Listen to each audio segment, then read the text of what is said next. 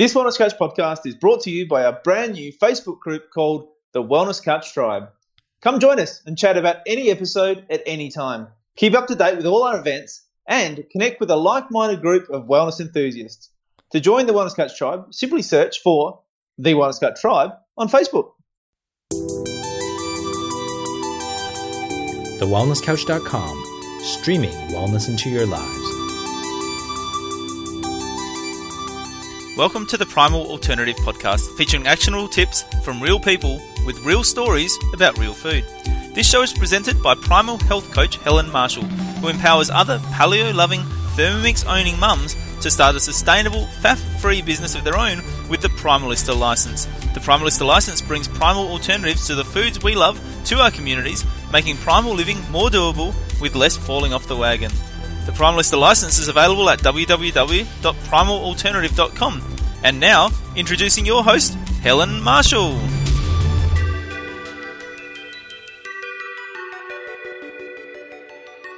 Welcome to PAP episode 53. I'm so owning the PAP acronym. Why not? Hey, you know, Primal Alternative Podcast has that awkward acronym of PAP.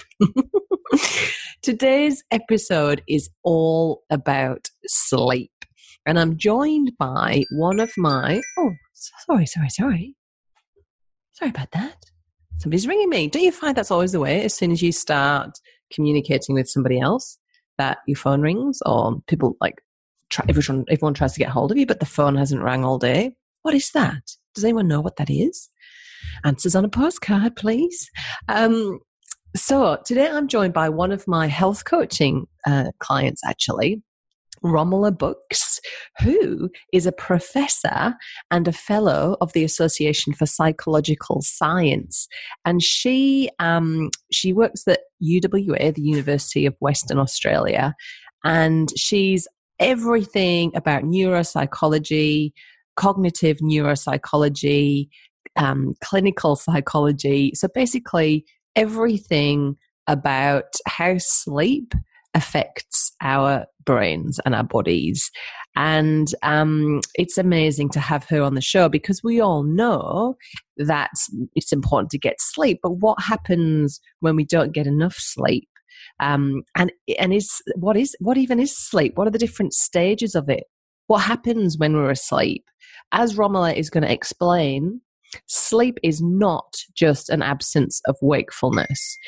oh my goodness, what's going on? Um, and she's going to talk us through uh, what sleep is, what the different stages are of sleep, what healthy sleep looks like, what constitutes an unhealthy sleep, um, and what to do about that snoring husband of yours and that disturbed sleep that you've got. And we also look at some of the things that can be affected when sleep goes out the window. Now, Romola's primary primary research is focused on aging, Parkinson's disease, type 2 diabetes, obstructive sleep apnea, and depression. And uh, with a core feature of each of her studies of sleep disturbance and its impact on emotional and cognitive functioning. So, how does this all work? Obviously, there's going to be some amazing there's going to be some amazing it's a real education piece this episode and there's going to be some amazing actionable tips to take away in the episode as well. Now, for those of you that don't know, I am a wellness coach. I'm a qualified, just reset my exam and got 88%. Woo! Primal health coach and sleep is to me is the king when it comes to reclaiming our health and having the best you know the best health possible um, and ha- living our most you know vital life. Now my personal um, history is one of chronic insomnia. So i had real trouble falling asleep i had real trouble staying asleep and um, i found that the the biggest hack for me you know i was doing all the right things i was having the rock salt lamps i was having an evening wind down routine i was getting you know i was having a, a regular sleep pattern but for me cleaning up my diet really affected my sleep in a positive way. So just cleaning up my diet. And when I say that, I mean ditching grains, ditching refined seed oils, and ditching a large amount of sugar in my diet, right? That had huge effects, like kind of kind of like on my complete entire nervous system. So everything just felt a lot calmer. You know, I used to be one of those people who'd like race through every job and always feeling like I should be doing the next thing and oh, I spent too long on that one, you know, not present at all. I know everyone can relate at some level, you know, like, oh, I should be doing this, should be doing this, should be doing this. And, and kind of like, you know, I'll chill out when I finish all of that. But then you're like doing something else, doing something else. Right to the point where I'd get into bed and I'd be like, right, go to sleep, go to sleep, go to sleep. I've got all these things to do tomorrow. Oh my God, oh my God, if I don't get enough sleep, da is going to happen. You know what I mean? You know what I mean. So now sleep for me is really amazing. I track my sleep with um, something called an Oura ring. So that's O U R A ring. I need to become an affiliate for these guys because I'm talking about Oura rings all over the place. but as we talk about sleep apps actually in this episode and whether they're um, whether they're any good or not.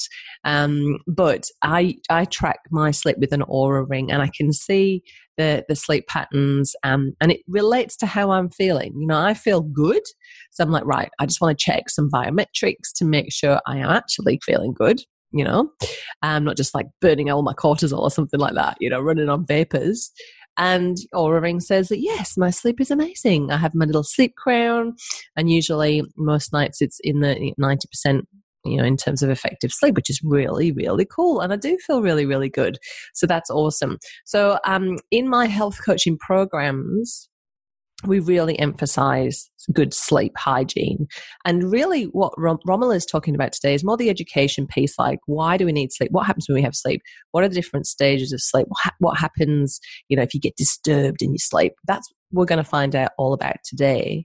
And really, if you want to come and practice you know, um, some positive habits, new routines around sleep, then check out joining Wellness Sisters, which is my membership health coaching program.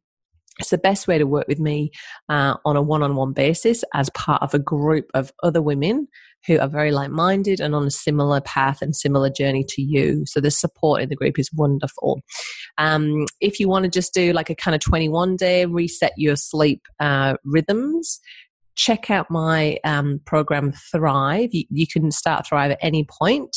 Just finished a live round of Thrive. We'll probably be doing another live round later on in the year. But if you're quite keen just to get some positive sleep habits into your life, check out Thrive. It's $97 for a 21 day course that's delivered by email with a Facebook group for support. So totally doable from anywhere in the world. How cool's that? Now, Oh, so exciting in Wellness Sisters. As I mentioned, we've just rounded off um, a three week journey, three week clean living journey with focus around eating real clean food, exercising or moving our bodies in a primal way. So that means lifting heavy things, moving frequently at a slow pace, and sprinting once in a while. We've been trialing intermittent fasting and seeing how that works with our bodies. We've been working on an affirmation, which we've repeated every day. We've set some goals around how we want to feel, as well as really tuning into how we felt at the start of Thrive. And to wrap up Thrive, what we do is we look at how far we've come and the amazing changes that can be made in just 21 days. It's really amazing. And now um, there's a four, like a fourth bonus week in this round of Thrive, and what we've looked at is the blocks that hold us back, right? So who's been there? You feel good when you eat grain free. You know you operate better when you have a regular sleep routine, right? And you know you always feel amazing after you've had a walk on the beach and caught up with your bestie. So why don't you do that all the time? Right? right? Right? So we've just been looking at we had a we had a, sharing circle. So all of the well not all of them, but some of the sisters turned up and shared their experience and some of the things that were holding them back. And we had a poll in the group as well. So like which which what's relevant to you around um, you know, keeping making a change, but keeping the change, because that's the key, right? And really, my message with all of my wellness coaching is this work on your mindset, right? Because you can Google everything else. It's so true. You can Google a recipe, you can Google how many carbs you've got to eat if you want to stay in ketosis. You can Google everything, it's all there for free on the internet. But if the mindset isn't right, then you're just going to be just an unraveled unraveled thing. It's just going to unravel every time. So my my joy, I guess, and my hobby is constant personal growth, constant mindset up leveling all the time. And the more that you progress forward, guess what? More upper limits come. Ah, how much fun! But that's how it is, and it is like a game, like those games that your kids play on the computer. You you do all these things on this level, and then you you you reach the next level, and there's still more challenges there, but more rewards, and it's fun. Like I seriously think it's the biggest fun ever. So so go and check it out. I'd love you to join me in Wellness Sisters. It's $49 a month, so like just over $10 a week to have constant support, constant inspiration. And it's a very, um, I really acknowledge that uh, personal growth is an ebb and flow situation. Ebb and flow ebb and flow, mate. Yeah, ebb and flow. Uh, ebb and flow. Uh, oh, my accent's horrible sometimes. Um, yeah, so like I don't expect you to be gung ho every day of the week. That's the biggest thing I hear. I'm sorry. I'm sorry I've been not very present in the group. I've had X, Y, Z going on. And then it's kind of like they think they've failed, but they haven't. Because I think the biggest thing about progressing and up- upgrading our mindset is accepting our humanity. We're just humans and we're all imperfectly perfect or perfectly imperfect, whichever way you want to look at it. But, you know, like you're not going to be gung ho, super motivated 110% every day of the year unless you're some kind of freak, right? So acknowledge that it's okay to have ebbs and flows on your wellness journey and that when you're ebbing, that's okay because you know that when you're ready to come back, you've got your support group, you've got the sisters, you've got your accountability or your wellness bestie who's going to be cheering you along, and me too. We're all there for you. So this month, um, so just in March, uh, I know we're sort of at the end of March now, but this month in March, we are looking at um, five steps, my five step process to really getting clear on what you want, not just with your wellness, but your whole entire life. So I think it starts with nailing food, nailing sleep, nailing movement, and constantly working on it. But then you get to this point where you just have this sense of, oh my goodness, what else is possible? I've got rid of all this pain. I've got rid of all this distortion. I've got rid of all this brain fog. I am feeling better than I've done in years my head is clear, my energy is high, and it goes all day friggin' long. what else can I do? What else is out there for me? What's my purpose? And I know we're all juggling life, you know? We're juggling the kids, work, finances, ballet lessons, soccer practice, waxing appointments. Like, I know, right? I know we're all we've all got it going on. There's no one that comes to me and says, "Helen, I'd like to be in Wellness Sisters to fill all of my spare time." All right, there's none of there's none of that. But I think getting clear on where what direction you're heading in can just really oh, just be so motivating to think this is where I'm going. So in Wellness Sisters in March, we're really nutting out the five steps to really getting clear on what you want to call in in your life. And then, of course, working more belief work, more mindset up leveling stuff around, all right, so what's coming up for you when you think of that? What's popping in there? Is it how dare you think that? Is it you can't be a nice person and have all of those lovely things that you desire? Or is it like, oh, well, this would be nice, but I don't have enough time or money to do it? So, whatever it is, we're going to be working on it in April in Wellness Sisters, it's all about stress, but not in a bad way, just in a really positive way about acknowledging the stresses that we have in our lives and implementing some actionable tips to actually get rid of some of the stresses in our lives clue, some of it is to do with how you fuel and treat your body.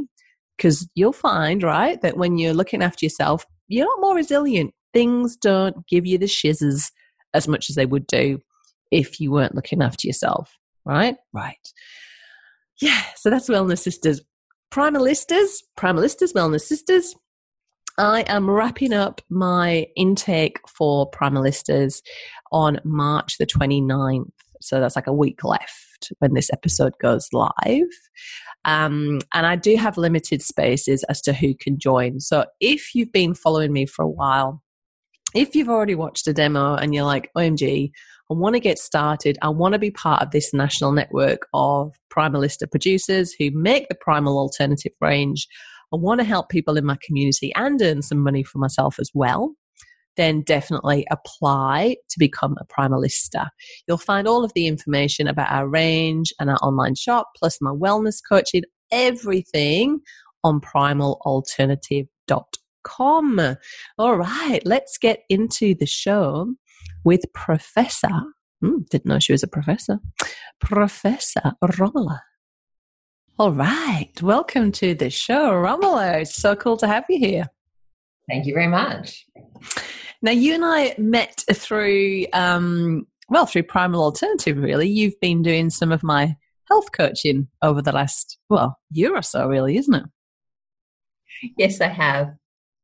Or I've been trying to, if I'm honest. what do you mean you're trying to? You must have been trying really hard because you look like you've been getting some, yeah, you've been enjoying it and being a really good contributor in the group and getting some good results. Yeah, yeah, and and uh, you know, it's a lovely, um, it's a lovely group of people. It's very supportive. It's very warm, and I think if you're struggling with trying to make changes in your life, it's really good to have a team who can kind of be your cheering section, mm. and that's what that's what does, and I like that. Yes, yes, especially yeah, especially women who are on a similar path to you. We I think we can often feel quite on our own um, on our health journeys, so it's quite nice to know that you oh yes, so and so's feeling the same as me, and that's okay, you know. Um, yeah, it's definitely definitely reassuring. But tell us a bit about you. Now, I, I really can't wait to get stuck into sl- everything sleep today. But tell us a little bit about how you came to be an expert in this area. Well, uh, uh, it's an interesting question because I didn't start out that way. I spent many years uh, working as a clinical psychologist and neuropsychologist in the UK before I emigrated to Australia. And whilst I was there, I specialized in aging and dementia. So, in understanding how our memory and thinking skills and mood might be changing as we age, both normal aging and what we might call abnormal aging. So, particularly dementia, things like Alzheimer's disease um, and vascular dementia and so on. And I was always really interested in um, what things were risk factors for negative outcomes. So, for why did some people have memory difficulties in their 70s and 80s and others don't? Why do some people develop depression and others don't? What are the risk factors? And it was only in the last, ooh, let me think, um, 12 years that I discovered sleep. And I, I mean that from a professional sense, in the sense that I've always liked it personally. but um, I, I, was working with a colleague who was in working with children, and she said, "I'd like you to come and help me with the study I'm doing. We're going to Bolivia. Do you fancy coming and helping with the, the statistics for my study?" And I went, "Bolivia, South America, yeah. You know, the, the, the rats run up drain pipes." So I went um, to, to Bolivia to, to help her. But in so doing, she basically converted me to sleep research because what we were there to do was to study what happens when you don't get enough oxygen to your brain um, which happens in Bolivia because they live up high mountains. Um, but it also happens in a really common sleep condition called sleep apnea, where you stop breathing wholly or partially during the night. And that starves your brain of oxygen. And so began a love affair, professional and personal, with sleep. As I kind of went, ooh, maybe I need to think about sleep as a risk factor for dementia and cognitive changes in, in aging. And it's it was so exciting to have something potentially positive to look at, something that we could actually treat, something that we could use to prevent disease and distress. So that's how I fell into it only about 12 years ago. Wow, that's amazing, isn't it? And and you're right. You know, like sleep. Oh, it's accessible to everybody. It's something that everybody can tweak and hone and improve and, and refine. But let's let's look a little bit at how. Tell me a little bit more about how sleep affects things like Alzheimer's and, and memory and depression. How how does it all work, and what's the link with the oxygen and the, the sleep apnea? Oh, God, right. How long have you got? Okay. Yeah. Um, can I a lot of questions in there? Sorry. that's fine. That's fine. But what I'd like to do is tell you a little bit about what sleep is first and how it works. Because then, when I start to tell you about how it's going wrong and how it's affecting the brain, um, that that might help us make sense of that. Right? That's a that's a great place to start because I think we all just think sleep is just kind of like a, a time to rest uh, from what we've done during the day and a break from the kids. But um, that's right. It's a lot more than or, that. Or, or, yeah, I mean, it's not just an absence of wakefulness because we tend mm. and we tend to think it's a waste of time. We tend to think of it as the opposite of wakefulness. In other words, it's it's it's non-wake, right? Mm-hmm. And it's actually a much more process than that when we sleep, that's when we grow, that's when we produce growth hormones, that's when we heal, um, that's when we recharge our batteries. But the other thing we understand now we do when we sleep is um, we clean the brain out.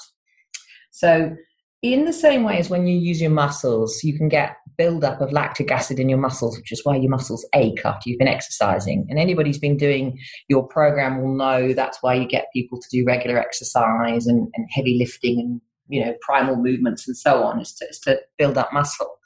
And in the same way you can get byproducts of that physical activity. So actually you can get byproducts of mental activity in the brain. So little fragments of, of, of dna that's genetic stuff and little fragments of proteins can actually build up in the brain. And that's that's a normal process.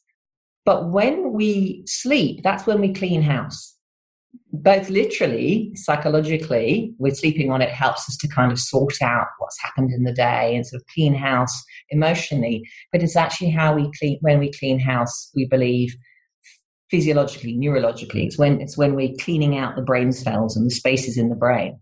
So if you don't sleep, you don't clean house and those toxins build up. So from a, from a point of view, a health point of view, sleep is not just an absence of wakefulness. It's absolutely essential to well-being. And that makes sense when you think about the fact that sleep deprivation is used as a form of torture. If we didn't need sleep, it wouldn't be torture to deprive us of it. And if you don't get enough sleep, you can make someone go completely stir crazy. I mean, I mean, psychotically crazy. So, so that's kind of one of the reasons why we sleep is because we heal, we grow. We also learn when we sleep. And but sleep isn't an all or nothing thing. So we tend to think of, of, of, you're asleep or you're awake. There's just like these two states. In fact, there are there are stages of sleep. So there is uh, light sleep, which makes sense. It's the thing you first fall into when you fall asleep, and we're very easily woken up when we're in light sleep. And then actually, there's deep sleep, and that deep sleep is when uh, that's when we do our healing and our growing and our learning. So think of it like a whale in the ocean. And the whale can put its head up above the surface of the water. And when you're above the surface of the water, you're awake. And then you fall into sleep. So you just you just pop below the surface of the water, but you can still see the sunlight through the water, and it's still quite light there. So that's quite shallow sleep. And then the whale as you sleep longer, the whale starts to die, dive down deeper into the ocean to the very deep bottom parts of the cool, dark sea. And that is that deep or slow wave sleep. And that's the bit where we are most deeply asleep and our brains are cleaning house and we're learning and we're growing and we're healing. But we don't stay down all, so, all night. So that only happens because I love this whale analogy. It's wonderful. And I've just been um, looking into uh, my sleep stages, I'm wearing an Oura ring, which uh, reports back on, you know, your your REM, your light sleep, and your deep sleep. Um, so it's yeah. really it's really of interest to see you know your different stages as you go through the night. So is it only in deep sleep where we do that restorative work and that cleaning house as you've described it? We think that that's the most important phase. There is actually a middle phase. There actually, you've mentioned REM. That's another one. So, so what happens is, is you go down into stage one sleep, then down into stage two, which is a kind of middling, and then down into that deep stage three or slow wave sleep. We think that the most of the kind of healthful properties of sleep happen in that slow wave sleep stage. Then what happens is after about 60 minutes of being, you know, dropping down to that slow wave sleep, we then naturally come back up again, up through the stages very quickly, and then we go into REM sleep, which is a kind of light sleep. That's called REM because it stands for REM or rapid eye movement, then the same as the pop band, Australian pop band.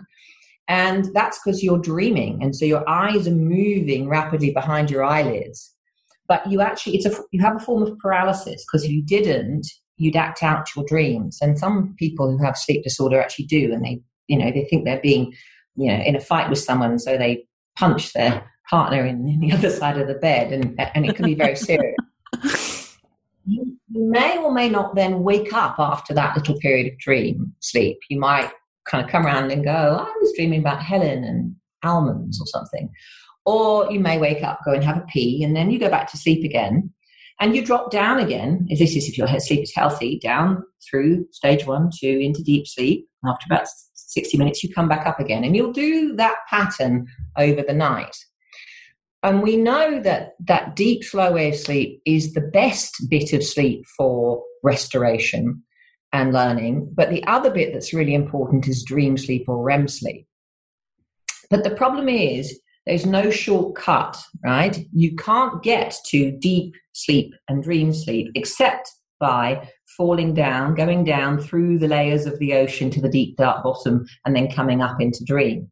So if something disturbs you, like the dog barking, or your partner snoring, or you're stressing about something, and you keep waking up, you never get into that nice, deep, restorative sleep and then later into dream sleep. And that's why we think that disturbed sleep is so bad for you because you're not getting into the really, really, really supercharged bits, bits of sleep that are the bits that we think are associated with well-being. Does that make sense?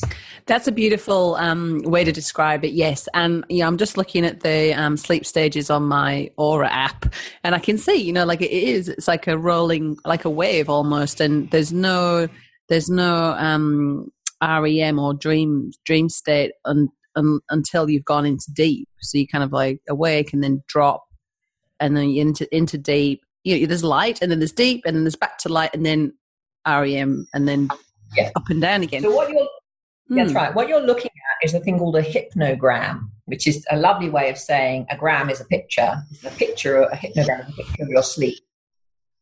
So if you've got that nice going down and coming up into dream sleep and going down and coming up, that's really good. That means you're you're doing all the right things. But if people who have these kinds of apps, uh, we could talk about apps as well if you want to, because um, that's another whole interesting thing. But they can at least show you whether your sleep is broken up. And some people will will will have very small amounts of that deep sleep or very small amounts of dream sleep, and uh, that can be problematic over over the long term. So, when it comes to, to deep sleep, so uh, as far as I understand it, deep sleep is something that is quite lacking. Like quite a lot of people are lacking that good quality um, restorative sleep that we're talking about, and it's something that you know you have less of as you get older. Is is that right? And and what can we do to enhance uh, more deep sleep? Okay. Oh God, you were asked. You keep asking me fifty million questions in one, Helen. So well, I'm trying to like um, do it all and then press mute so we don't have to listen to the drill. That's fine. And it's occasionally, so I'm sure people will, will be patient with us. So, um, uh, let's. There are lots of reasons why people don't get enough deep sleep, um, and we'll come to older adults and aging in, in a moment. But let's just talk about you know your clients, for example, people in the program that we've been in just this last few weeks. Um, many people have children, young children. Um, many people work shift. Um, many people are dealing with depression and anxiety. Um, some people will have an undiagnosed sleep disorder. And all of those things can interfere with your sleep. And, and we know that kind of the emotional burden of caring often falls on, on mums. Uh, who gets up in the night to feed the baby when they're crying? Who gets up in the night to look after little Johnny when he's peed his you know, bed or, or, or, you know, little Jane is thrown up? It's often the woman. And so she's most likely to have most disturbed sleep. And there's lots and lots and lots of, of literature that says that, yes, on average, young mums get about 60 minutes less of sleep per night than young dads. And both of them get less sleep per night than, than people who don't have young children. So there are all sorts of things that are going to be impacting your sleep when you're younger and middle aged, which are, are not to do with aging related changes. And then there's what happens when we get older. And the literature suggests that yes, older people do have less of that lovely deep sleep. But what is not clear is why. And for me, that's the million dollar question. Is this something we should just accept? Or is that an ageist response? Like we accept so much stuff that happens to old people just because they're old. Um, and there's a bit of me that's beginning to think that actually you know, because there are some older people who don't appear to have the reductions in slow wave deep sleep that others have, maybe there's something different about them that we could harness to help those who do have poor sleep get better sleep. And maybe that in turn would increase their quality of life, maybe increase their lifespan, maybe reduce healthcare needs and healthcare costs. So I find that a really exciting idea that we shouldn't just accept that it is the way it is because you're old I like it. I like it, and, and that is interesting. And I was going to ask you, you know, are there are there people out there, older people who are having more deep sleep than others? And yeah, like you're saying, what are they doing differently, and, and how can what sort of like biohacks, if you like, can we um, adopt so that we can all have um, some, you know, deeper, more restorative sleep? So I'm really keep researching because because yeah. I want to I want to know. So we've talked a little bit about you know. Um, how the body cleans cleans itself out during sleep, and it's um, it can be uh, really beneficial. And you know, lack of sleep can lead to things like Alzheimer's, memory issues, depression. What other ways can a lack of sleep or a lack of quality sleep impact us? Oh God! I mean, how long? Again, how long have you got? So we know that um, if you if you don't sleep well, it has an impact on the immune system. Um, uh, we know that it can produce an inflammatory responses. We know it increases your risk of cardiovascular disease because you're more likely to have hypertension, so high blood pressure. It increases your risk of um, of type two diabetes. It increases your risk, first off, actually, of obesity, because one of the other things that happens, and this is fascinating, we have these hormones. You sh- you will know about this that regulate hunger and when we feel full. And um, when we don't get enough sleep, we don't produce enough of either of those two hormones. So not only do we feel, um, or, or we produce too much of one and not enough of the other, but we not only do we feel more hungry than we probably should, given when we last ate, but our body's signaling that tells us, hey, you can stop eating now, you've had enough to eat, that is also impaired. So when we don't sleep, we eat more um, and, and more often because we feel hungrier than we probably should, and then we can't stop eating. So, you know, there are some people who say you want to lose weight, don't worry about your diet, just increase your sleep because you will naturally not be so hungry so quickly since your last meal and feel full or satiate much faster if you get more sleep. So, those are some of the other ways. I could go on. Road traffic accidents, uh, uh, yeah. erectile dysfunction, erectile dysfunction um, aggression and irritation and irritability. Uh, yeah, all the bad stuff. it's like it's gonna. There's some kind of there's some kind of link, and it's so interesting about the hunger side of things because we all know when we're tired, we're starving, and it's almost like you just can't get full, and and that's not because you know um, there's something wrong with you it's just that your hormones have all gone haywire due to due to lack of sleep which is which is amazing yeah and those, those hormones are called ghrelin and leptin yeah C H R E L I N and L E P T I N. But people don't need to know the, the, names; you just need to know the phenomenon, really. Yeah, one make, um, one lets you know you're hungry, one lets you know you're full, and um, yeah, and if they're not working, then you haven't really got any feedback from your body to let you know, you know, how to regulate what you're eating, which is which is could be all sorts of um, all sorts of problems. So, what what are some of the other things that are happening? You know, like when you think about it, you know, electricity has only been around for like the last hundred years, and um, you know, we're now like it's almost like because we're we're watching TV till like quarter to eleven at night. It's almost like uh, we're telling our bodies and our genes that it's summer, middle of summer, all year round, you know, which can have a really huge impact on our weight as well, because, you know, that's when our bodies are trying to, you know, fatten up um, for the winter, for the winter that's coming. So our body, our bodies are thinking it's middle of summer all year round, like just for the fact that we've got our bright lights on, we're looking at our screens. What other lifestyle, um, modern lifestyle things do you see, Romola, that, that are really affecting the quality of our sleep and what can we do about them? Well, I mean, I, I think we could I, we should talk more about about electronic devices because your your your um, proposal around fattening up for winter uh, uh is one argument why they they are a problem, but I think there's a more fundamental argument, which is that um, and you're right about light. So the the computer screens that we have, our tablets, our phones, they all emit light, and the light that's problematic is blue light. Um, uh, basically, it's a particular frequency of, of light that that is the same as what is coming out of the sun. So, as you say, our bodies think it's summertime. More importantly, though, our bodies think it's day. So we have an internal clock. We actually have a clock in our brains called the suprachiasmatic nucleus. The suprachiasmatic nucleus always makes me think of, um, you know, expialidocious, supercalifragilistic. it's totally like that.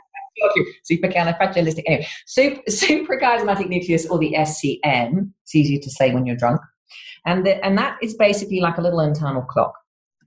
And that internal clock runs on an approximately 24 hour cycle, which is happily pretty much the cycle of the Earth orbiting the Sun.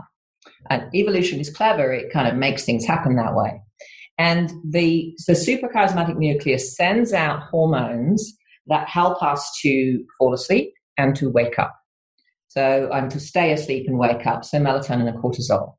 And so, our sleep cycle, that, you know, that sleepy feeling you get just after lunch when all you want to have is an afternoon nap, that's because your, your circadian rhythm, your daily rhythm, which is driven by this SCN, is saying to you, you are feeling sleepy. And then at night, it's a much stronger signal, so you want to go to sleep. And the other thing that drives our sleep wake cycle, our circadian rhythm, is the sun. So the sun is what keeps our internal clock to time. You know, when you have a watch that sometimes loses time or goes fast, the sun is the thing that keeps the internal clock to time. So what have you got if you've got a, a, computer or a mobile phone or a tablet that is emitting blue light that your brain, your suprachiasmatic nucleus, thinks is sunlight? You have a signal that's telling your brain it's time to wake up when actually it's time to go to sleep. So it's not just about what you said, which is correct around summertime, I need to carbo load because otherwise I can't get through the cold English winter. It's actually also about uh, our brains getting confusing signals about when we should be sleeping and when we should be awake. So this wouldn't matter so much, perhaps, if we could stay asleep in the morning, but we can't. We have to get up and get the kids ready to go to school. We have to go to work we have to do other things. So what, what we're doing is we're, is we're telling our brains it's not time to go to sleep, so we can't sleep until very late at night, but we're still getting up at the same early hour in the morning. So we're shortening the total amount of sleep opportunity we're giving ourselves. And then we're surprised when we get to bed that we can't sleep. So we have a short amount of sleep opportunity, and then we also have poor quality sleep during that short time. So it's a double whammy. And the best thing we could do is turn off all electrical devices of that kind about five o'clock at night. Uh, failing that, because I know that that's not realistic, although it should be for kids, by the way, is you can actually you can actually put filters on your devices so that they strip out the blue light. And most mobile phones and tablets now actually come with a night mode that makes the screen look slightly red. And anyone who's having any problem sleeping, you need to turn on that night mode from about five o'clock in the afternoon because otherwise you're telling your brain, wake up, wake up, wake up, it's day, it's day. And it could be pitch black outside, but your poor little brain just getting these lovely strong blue light signals from about six inches from your nozzle because you're holding this screen really close to your face is going, Are you sure? I think I should be awake. And then we wonder why we can't sleep. So frustrating. And from having um, my history of uh, insomnia, I know that feeling only too well. It's so awful, and um, yeah, and just and then you've got this stress. You're in bed. I need to go to sleep. I've got all these things I've got to do tomorrow.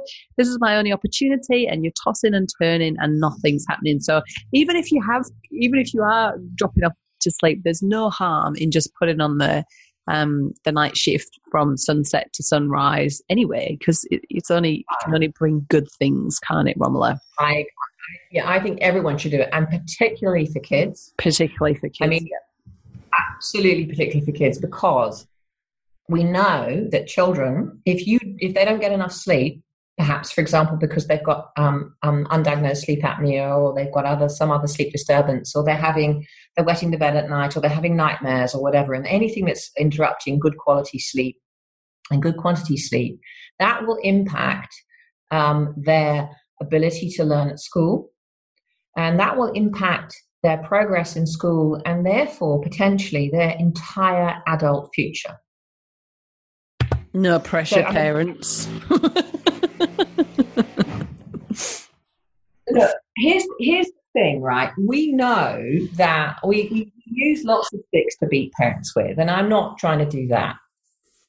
And we also know that you know we have good days and we have bad days. But if we set up good habits then when there's an occasional time when because it's a party or because we're going on holiday or because your child is sick or because of something else, they don't get the normal amount of sleep, they will be more able to cope with that.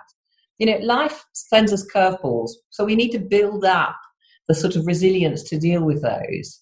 And the way to do that is to have really good sleep habits on a regular basis, which means no devices in the bedroom, no TV in the bedroom, um, you know, bedrooms are for sleeping. Well, actually, when you're an adult, they're for sleeping or sex. But when you're a child, they're just for sleeping. And they're not for doing exciting, entertaining things like watching TV, which might make you want to stay awake. But, you know, I think you can break the rules occasionally, but it's about having the rules to break in the first place.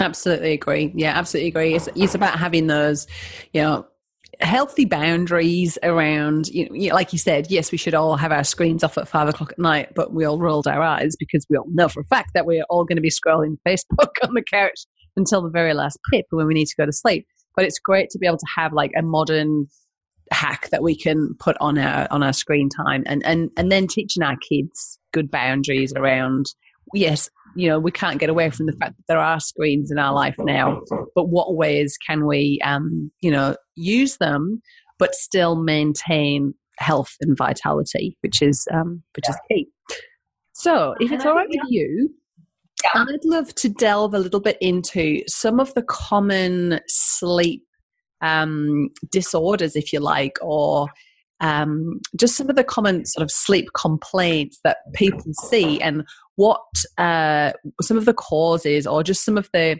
what people's sleep says about them basically. Is that something that we, we could talk about? Yeah a little bit. I mean I, I i'll talk about the things that i'm comfortable and competent to talk about and i'll tell you if i don't know the answer because i don't i don't want to pretend i know something i don't know. So let's talk about apnea because that's one i do know quite a lot about um, and it's incredibly common um, so we tend to think of, of, of, of, of sleep apnea as being the same as snoring, and it's not. Um, you can snore without having apnea, but you tend not to have apnea without snoring. So, what happens in apnea, and ha- this happens in kids too, for slightly different reasons than in adults, is that the upper airway, so I'm kind of touching my neck, which you can't see, but the upper airway gets blocked. So imagine that you've got a hose pipe and you stand on the hose pipe and you either just narrow the hose pipe so it's partially blocked and the water can't get through very well. In this case, it's air in the airway, or you completely close it. And if it's partially closed, that, that leads to what's called a hypopnea, which is basically a drop in the oxygen because you can't get as much air into your lungs as you want to. The lungs are like a pair of old-fashioned bellows. You go, they, you know, the diaphragm pulls down and you suck air into your lungs like that. And if there's a blockage, it's harder work to suck the air in, so you get less oxygen into your lungs.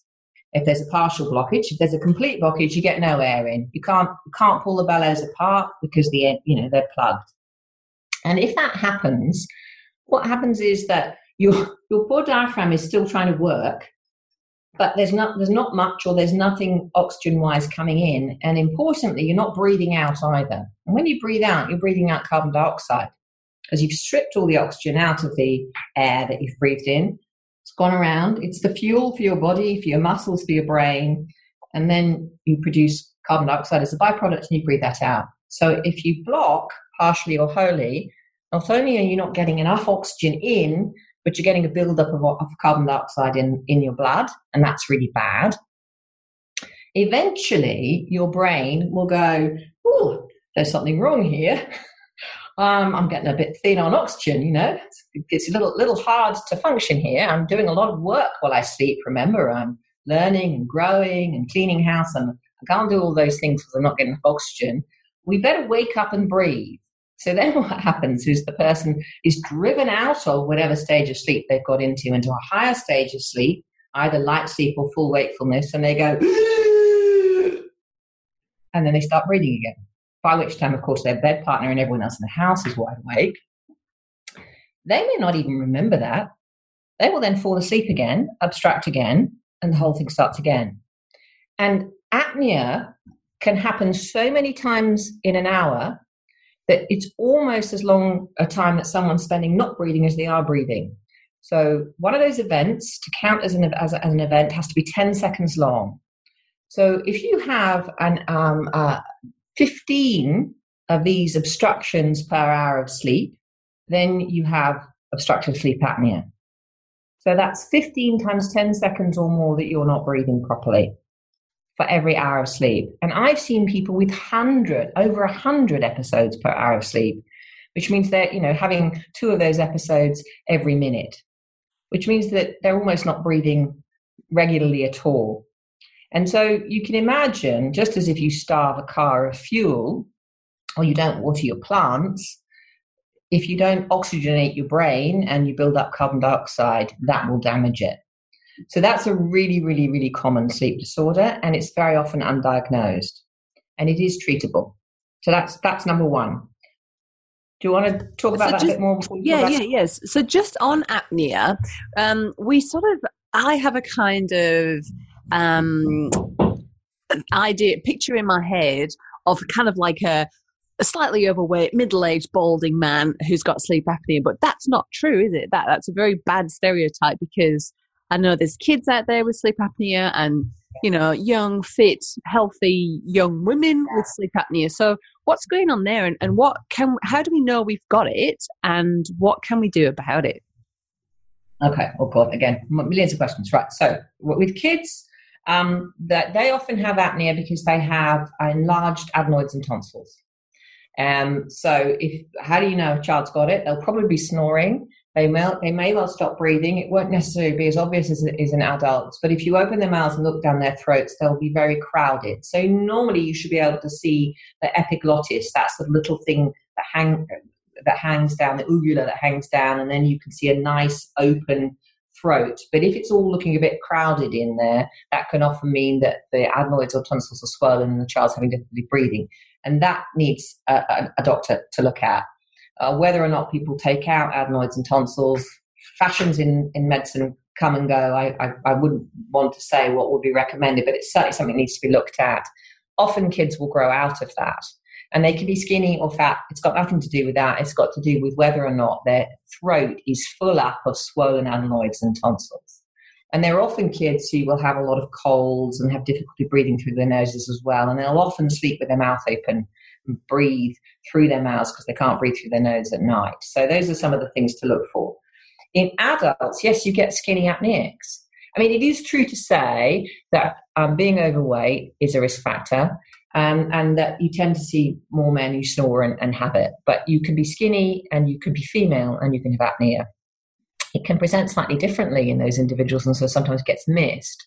Um, but look, if you wake up in the morning with a headache, um, if you wake up in the morning with a dry mouth, uh, if you snore or appear to stop breathing or have having have sort of uh, you know intermittent choppy breathing during the night, if you're very tired, if you're falling asleep at the wheel, um, if you know, and you know you'll know this because you know you suddenly think, oh my god, I've just drifted over the median line in my car.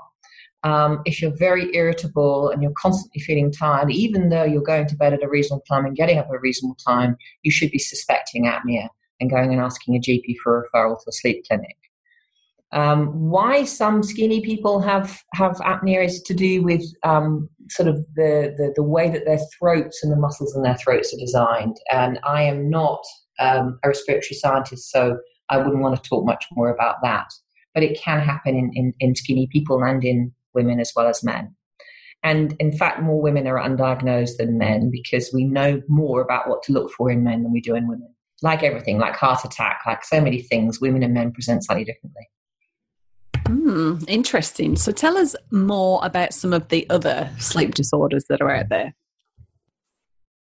Well, I think the most common one, and the one that most people will know about, you've already mentioned, which is insomnia. Um, and uh, that is incredibly common. And there are different types of insomnia. So some people um, uh, have a difficulty falling asleep. Others can fall asleep just fine, but then can't stay asleep. Um, for some people, their experience of insomnia is is is supported by uh, objective evidence of sleep difficulties. For others, they appear to be sleeping just fine, but they experience their sleep as terrible. Um, and for some years, the, that last group have been kind of considered to be slightly hypochondriacal. You know, they're kind of complaining, but they're actually sleeping fine. But we should trust people more because when um, sleep scientists have actually studied what's happening in the brains of people with that kind of insomnia, what's called paradoxical insomnia, they say I have terrible sleep, but they appear to be asleep their brains are actually doing something different to people who don't have insomnia.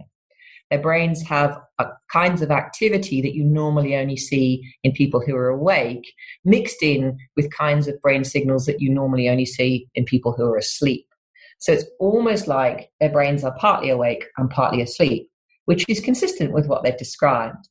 So we're beginning to realize that some people have insomnia are actually having changes in the way their brain is functioning that may be driving that experience. For others, the insomnia, particularly the falling asleep and waking up types, can be associated with anxiety or depression or stress. Because we all know that when you're worrying about something, when you're you've got a deadline looming or someone in your family is sick and you're waiting on a diagnosis or or or that that will interfere with our sleep. And for some individuals they, that interference becomes chronic. It goes on and on and on week after week after week. And those are the individuals who get diagnosed with insomnia. Cool. Awesome. Right awesome. Okay. So um, two things because we get into the end of the show now but two things i wanted to uh, ask you. Uh, we, we've kind of touched on them, but we didn't go deep enough for me. Is sleep disturbance and sleep apps. So, like sleep disturbance, you know, there's a lot of us that are out there, uh, you know, sleeping with a snory husband and waking up every however many times a night elbowing them in the back and telling them to roll over. Can you tell us a little bit more about how a sleep disturbance is affecting us um, and why maybe we should be asking those husbands to move out the bedroom. it's what's called a sleep divorce. That's the terminology for sleeping in separate bedrooms is a sleep divorce. A sleep divorce. that's, that's the terminology. Um, yeah, I mean, basically, you need he needs he needs to get that tri- or she, if it's her who's snoring, needs to get that seen to and treated because it's affecting their health as well as yours. Yeah, we can we can end up with a secondary sleep disturbance because someone else is disturbed. So are we. Look, it's affecting us in exactly the same way, except that we're not losing oxygen. We're just losing that lovely deep quality sleep. So the so the two ways that that apnea affects us are we don't get enough oxygen and we have disturbed sleep, so we don't get that lovely deep restorative slow wave sleep. The ways that insomnia affects us and sleep disturbance from someone else or something disturbing or interrupting our sleep is the second way that we don't have that lovely deep restorative sleep because we don't have enough time to get into slow wave sleep and then into REM sleep to clean house, to, to grow, to, to, to heal, and so on. So it's affecting us in exactly the same way as if, as if it was a primary problem that we were experiencing directly. So that's a really good reason if you've got a bed partner who is um, who, whose sleep is disturbed. Uh, a, they need to go and get that dealt with, but B, you might need to sleep in another room until they do because you need at least one of you to be functioning on all cylinders. And if you're both being compromised by that one individual's sleep problems, that is not good for your family or relationship or anything or your health. So I, I, you know, I would say there are lots of people who recommend a sleep divorce under those circumstances. It's just, you know, maybe maybe you have date night and you sleep in the same bedroom, but maybe other nights you you have a sleep divorce. So sleep somewhere else. And you know, like I, I wouldn't like to call it a sleep divorce, but my husband and I sleep in separate bedrooms and uh, we have to and i'm very open about it because i know there are a lot of people um, that struggle with with snoring husbands and struggle with a good night's sleep and um, you know and all of the, the consequences we've discussed today. And insomnia was a massive issue for me and so i've slept on my own for over a decade. And um, i get the best night's sleep. I wake up um, the best version of me. And when you're feeling you know, not pissed off with a snoring husband, you can have a much better marriage. And like you say, like, you, you know, when you're asleep, yes, the bedroom is for sex as well, but you know, you don't always have to just be asleep when you're in your bedroom. You know, I think so long as there's probably more chance of intimacy if you're not tired and grumpy and anxious and depressed, right? Absolutely. Yeah, absolutely. And the other thing is, both for men and women, although the evidence is more available in men, if you're not getting enough sleep, particularly if you have apnea, you're more likely to have difficulty with getting an erection or getting aroused if you're a woman. So actually, there are some men who are, you know, taking Viagra for for for erectile dysfunction, and actually, what they need is sleep treatment. Mm. So that's another interesting just in the same way there are some kids who are being diagnosed with having um, you know attention deficit hyperactivity disorder and actually what they are is sleep deprived we're beginning to realize that sleep is a is a fantastic kind of cure for all sorts of things and and it, it it's drug free i mean you know most of what we do to intervene in sleep disorders is behavioral so it's about changing habits, it, which is what you're all about. It's about having good sleep hygiene. It's about having good bedtime rituals. It's about clearing the bedroom of, of distracting and light producing things. Um, in the case of, apne- of, apnea, it might be about wear, wearing a CPAP device which delivers oxygen to, to into, into, your into your um, airway, but but it doesn't involve drugs. Drugs are really a last resort, and although they make you think like you're sleeping properly, actually they produce poor quality sleep because they don't give you that lovely whale going down into the deep ocean and coming up again in that lovely rhythm that we've described. They just knock you out. So it's not proper sleep. So it feels like sleep, but it's not that good quality sleep you need for health. So they're really a last resort in, in, in most people's opinion. So before we get on to before we get on to sleep apps, because I know there's quite a lot of um, you know people who are really interested in the biomarkers that that follow this show and listen. Um, before we get into that, I'd just like to talk about sunglasses. So I, we know, like, if it's if this is all, you know, we can make some really significant improvements to our sleep just with behavioral change, like you know, um, the blue blocking device um, apps and stuff on our devices, and and also getting some real sunlight on our face first thing in the morning can be really good for setting our circadian rhythm. So I'd love to know what your thought is on sunglasses. So if we're like up looking at a screen with the bright lights on, you know, in our living room every night until we go to bed, and then during the day we're just going around with sunglasses on. Is is a, is sunglasses in any way affecting our sleep?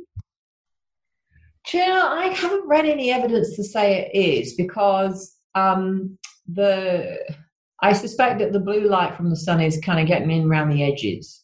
Um, so you know we know that that the blue light from the sun actually impacts people who are legally blind our brains can still can still detect it. So because uh, there are you know different different pathways. So I, I'm not so sure about that. What I do know is that increasingly people are beginning to wear blue light blocking glasses when they use computer devices. So instead of worrying about sunglasses for the during the day, which are not really blocking blue light, it's more about wearing wearing blue light blocking glasses at nighttime. And you can actually get glasses that actually block blue light from computers. So they're kind of like not sunglasses, they're computer blue light blocking glasses. But I haven't read anything that says that sunglasses during the day is a real issue. If I find something that, that speaks to that, I'll um, I'll post something on your Facebook page. Yeah, let me know because that's one of my little theories that you know we um, we are wearing sunglasses mainly because we're sensitive to the light, mainly due to inflammation and lack of sleep and all the things that got us into the mess in the first place. Yeah, and I really think that, you know, not wearing the sunglasses during the day, it makes sense that if you if you're seeing more blue light you know on on in your eyes then um yeah then and, and then not on an evening it just kind of makes sense that it would have some kind of positive but yeah let me know if you do find any uh, research that I think it'd be more important not to block to block the blue light at night would be more important than yes. worrying about sunglasses. Yeah. And yes, you're right. You've got to get out. You've got to get sunlight, but please don't stare at the sun, as no. a paleo expert recently said. What? You'll blind yourself. You don't look right at the sun, but be out, you know, with your face. Said on his said on his Twitter feed just a few weeks ago that you should go out and stare at the sun. Oh, staring at the yeah. sun. Yeah. Okay. Yeah. That's, that's what he said. So oh. don't do that. Don't don't stare directly at the fireball itself, but just be out in nature and, and enjoy enjoy the sunshine. And, and, and, and of course, exercise because when you exercise, that improves your sleep. So we know that exercise helps memory and mood. And one of the reasons why we think that's the case is because when you exercise, you sleep better. And when you sleep better, that helps your memory and mood because your brain cleans itself out. So maybe sleep is the thing between the exercise and how it helps other aspects of our well-being sleep is right. king as i always say so if we were going to track our sleep and we were like oh what's this you know thing that helen's talking about where she's monitoring her sleep talk a little bit to us before we we end the show um, about sleep apps what's your thoughts on them can you recommend any ones that we might want to use um, right. So I'm going to talk about them generically because I'm I'm I'm not in I'm not in the business of recommending any particular app. Um, so okay. On the go- on the plus side, I think if you're interested and curious, if you're curious about your sleep and what it looks like, if you think it might be not very good and you think it would help you to have some data, then I would recommend a sleep app um, uh, the kinds of, uh, of, of, sleep devices based on movement, so things like um, actigraphs, so watches, rings, things that you wear on your wrist or hand that, that, that record movement are probably more accurate than the kinds of things that are on a phone that you stick under your pillow. Um, but they will all they will all tell you a little bit of something, but you should take the data with a degree of skepticism. The reason is is that um, they're only ever going to give you approximate data. They'll round up to the nearest 30 seconds or one minute. They won't be very sensitive, for example, to very short awakenings. So if you wake up for only 20 seconds, an app might not detect that because of the way that the, the number calculation and crunching works. So it will tell you your sleep is fine, and you'll be going, no, it wasn't. I remember looking out the window and staring at the moon. Um, so you need to be you need to take them with a bit of a pinch of salt, um, but they're a good general guide. They're not gospel. Do not believe everything that any sleep app or sleep device device tells you. And the biggest issue is is that anyone can develop a sleep app or a sleep device. They're not licensed. There is no standard that you are required to meet to ensure that the data they produce are accurate. And the only way you could do that is to actually run them side by side with a gold standard sleep recording um, uh, you know, event like going into a sleep laboratory and having full, full polysomnography, and then checking to see whether the the two devices, the full PSG gold standard and the and the device or the app agree. And no commercial company has the time or money or interest even in doing that kind of work. So what they could be telling you, it could be 90% accurate, but it could be 50% accurate. It could be that sometimes it says you're awake when you're asleep, or sometimes it says you're asleep when you're awake.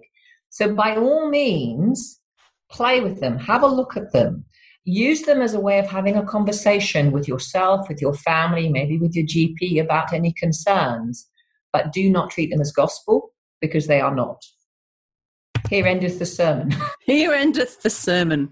Sleep apps are not gospel, but you know it's good. And they're great. You know, like I think it's good that we can we can track this stuff but i think really what it comes down to at the end of the day is how do you feel and if and if you're yeah. feeling good and the sleep app says hey you had 94% optimal sleep last night then you can go all right good and and you're off for your day but if the sleep app's saying you were great last night and you're like well i feel like dog shit today then obviously you need to trust trust yourself over the, yeah. over the sleep app right right Absolutely, absolutely. You, I mean, you, you, we, we are the experts on ourselves and about how we feel, and so we need to trust ourselves. But that's, you know, that's something of a mantra, isn't it, for you? We need to trust ourselves in the way we feel, and we, be, yes, we need to be happy with expressing the way we feel as valid and believing that that's a valid thing.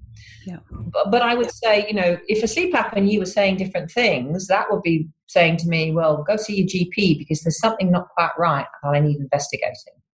What's this about? What can I do to make it better? So the great thing about an app it, or a device is that it gives you it gives you data it helps support your thinking knowledge is power um, and you can then decide how you're going to use that in ways that will help you improve your well-being but they're not an end of themselves they're just they're a great starting place, I think would be a, a way of saying it. But I wouldn't use them directly. Perfect. Yeah, perfect. So before we round off the show, um, is there anything that you want to leave our audience with today? Any closing message um, that you, you really is burning inside of you, Romola, that you want to get out? well, I do want to say that there on March 15th is World Sleep Health Day. And um, it's going to be there's going to be all sorts of um, uh, you know media releases and, and and discussions across Australia around this, and this is particularly uh, relevant in Australia right now because there's a parliamentary inquiry into sleep health awareness in Australia happening as we speak.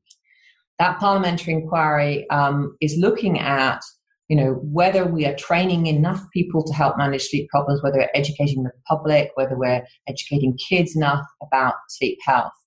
And so uh, there's going to be all sorts of information available that people might be interested in following up with. If they're interested in the parliamentary sleep inquiry, they can just look on the on the on the parliamentary uh, website. Just Google parliamentary sleep inquiry, and they'll find it.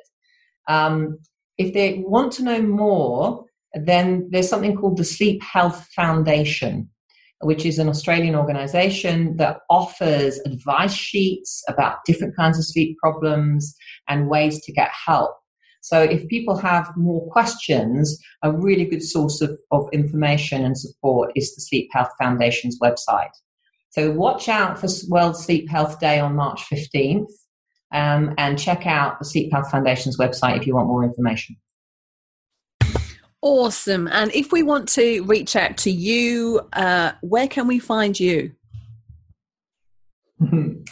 um, that's interesting. Uh, if it's, I mean, if it's, if if uh, people are part of your primal alternative group, they can just um, set, um, tag me in a message on on Facebook, and I because I check that and it'll come up and I'll answer it. Um, that's probably the best way to do it um, if if you're interested in, God forbid, actually reading some of my papers, my my journal articles, um, you can find those on on uh, something called ResearchGate, or um, I actually have them all on my university research page. So you just look for me at the University of Western Australia with my name, Romola.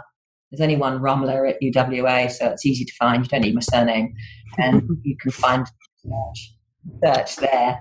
So that's probably another way of finding out Awesome. Well, thank you so much for being on the show today, Romola. I did invite you on because I do believe sleep is king, and it's just really interesting to get a little bit more of the science behind what's going on when we don't um, get good sleep. So, thank you so much for your time today. The information's been awesome.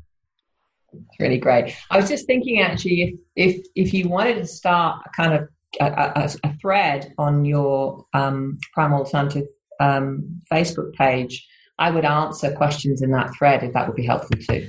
Look, that's a great idea. When the podcast um, episode goes up, I will tag you in, and then if anyone's got any questions from the show, they can put their comments in there, and you can answer them there. Perfect. Thank you. Happy. All right, you're welcome. Thank you very much. Thank you. We hope you enjoyed this Wellness Couch podcast. Did you know we've launched a brand new Facebook group where you can chat about any podcast you like with a tribe of like minded people? The group is called the Wellness Couch Tribe, and it's an inspirational digital meeting place to connect you to like minded wellness lovers just like you.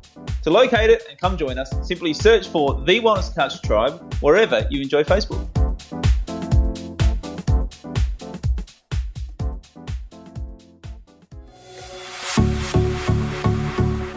This has been a production of TheWellnessCouch.com. Check us out on Facebook and join in the conversation on Facebook.com forward slash The Wellness Couch. Subscribe to each show on iTunes and check us out on Twitter. The Wellness Couch, streaming wellness into your lives. Whilst the Wellness Couch presenter endeavor to provide accurate and helpful information to their listeners, these podcasts cannot take into account individual circumstances and are not intended to be a substitute for health and medical advice from a qualified health professional. You should always seek the advice of a qualified health professional before acting on any of the information provided by any of the Wellness Couch podcasts.